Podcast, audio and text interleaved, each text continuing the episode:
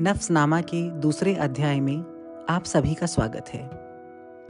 पिछले अध्याय में हमने बात की थी कि कैसे हम अपने माता पिता से या और हमारे आसपास जो भी लोग हैं, उनसे कुछ कुछ सीखते रहते हैं कभी ना कभी, किसी ना किसी रूप में।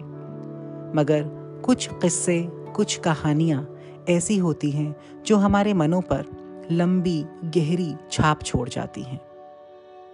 पिछले अध्याय में मैंने आपको कहानी सुनाई थी। कब मैंने एक बार बातों बातों में अचानक अपने पापा से कुछ सीख लिया था। आज हम बात करेंगे सपनों की ड्रीम्स की। Can dreams really become reality क्या सपने सच हो सकते हैं? रात को देखे जाने वाले सपनों का, नींद में देखे जाने वाले सपनों का तो मैं कुछ कह नहीं सकती। लेकिन जो सपने हम खुली आँखों से देखते हैं, उनको पूरा होते हुए, उन्हें साक्षात अपने सामने पूरा होते हुए मैंने कई बार देखा है। एक ऐसे ही सपने की छोटी सी लड़की का बड़ा सा सपना कहानी मैं आपको आज सुनाती हूँ। हरियाणा के एक गाँव में एक मध्यम वर्गीय परिवार की लगभग चौदह पंद्रह साल की एक लड़की। सारा दिन खेतों में काम करके, स्कूल का काम निपटा के चूल्हा चौका करके, रात को गर्मियों के दिनों में तारों के नीचे अपनी खटिया बिछा करके लेट जाती है। बगल वाली खटिया पर उसकी माँ लेटी है। और यही समय मिलता है माँ बेटी को दुख सुख साझा करने का। अब बेटी आकाश में देख रही है, तारे टिमटिमा रहे हैं। और ये बात मैं आपको बता रही हूँ सन 1974-75 के आसपास की। तब पोल्यूशन बहुत कम होता था, तारे बहुत साफ़ नज़र आते थे। और उन तारों में अचानक दो लाल और पीली चमचमाती हुई रोशनियाँ नज़र आती हैं। और वो रोशनियाँ एक जगह स्थायी नहीं है, वो बढ़ रही हैं आगे की तरफ़।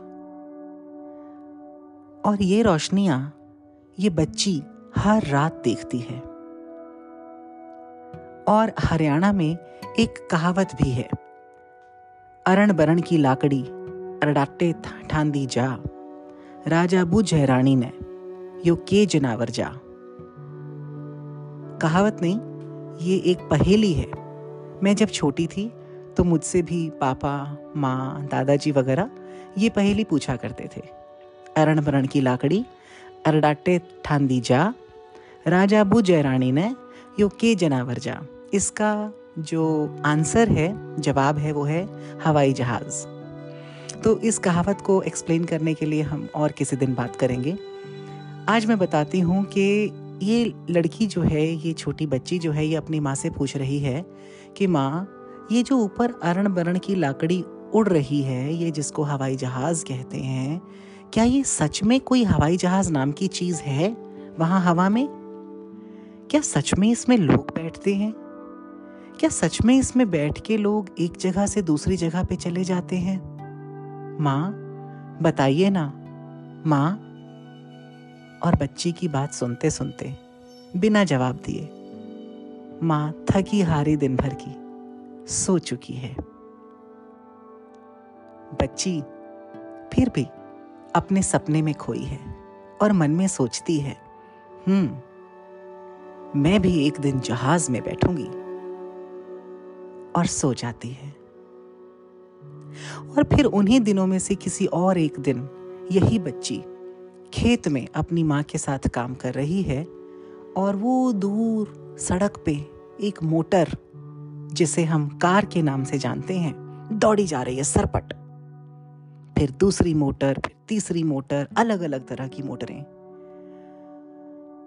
और ये बच्ची अपनी माँ को कहती है, माँ ये मोटरें बड़ी जल्दी लोगों को यहाँ से वहाँ पहुँचा देती होंगी। इनमें गर्मी भी नहीं लगती होगी। माँ, एक दिन मैं भी मोटर में बैठूँगी।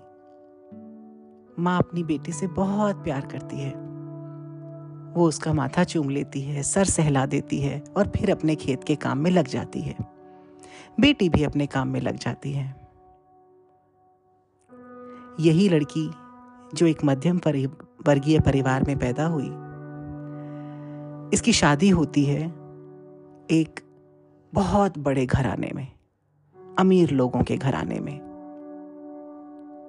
और फिर 30 साल के बाद, लगभग 45 वर्ष की उम्र में, कुछ इस तरीके से हालात बदलते हैं कि ये लड़की जो अब एक औरत बन चुकी है, एक माँ बन चुकी है, पत्नी, बहू अपनी करीबन 18-19 साल की बेटी को मुंबई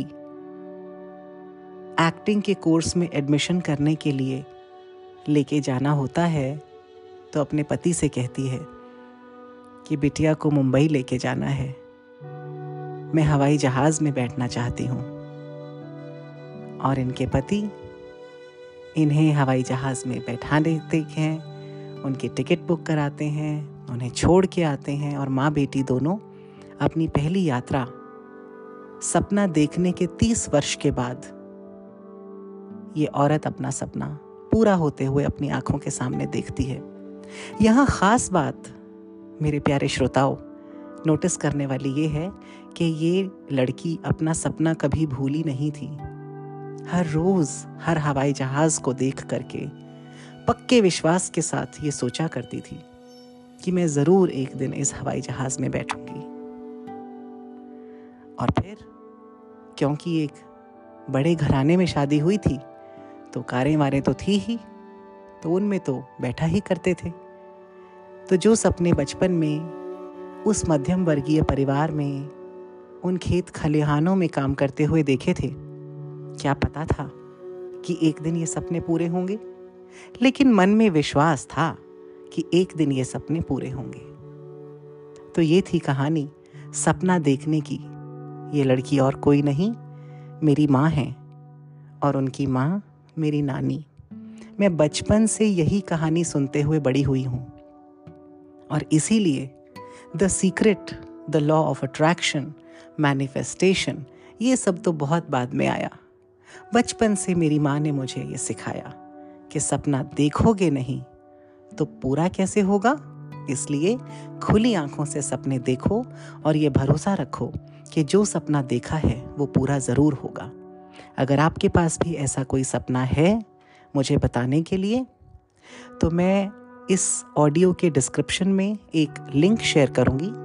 उस लिंक पर आप क्लिक करें और ऑडियो मैसेज भेज करके मुझे अपना सपना, अपने सपने की कहानी या किसी और व्यक्ति का सपना जो आपने पूरा होते हुए देखा है, उसकी कहानी ज़रूर सुनाइएगा। Bye bye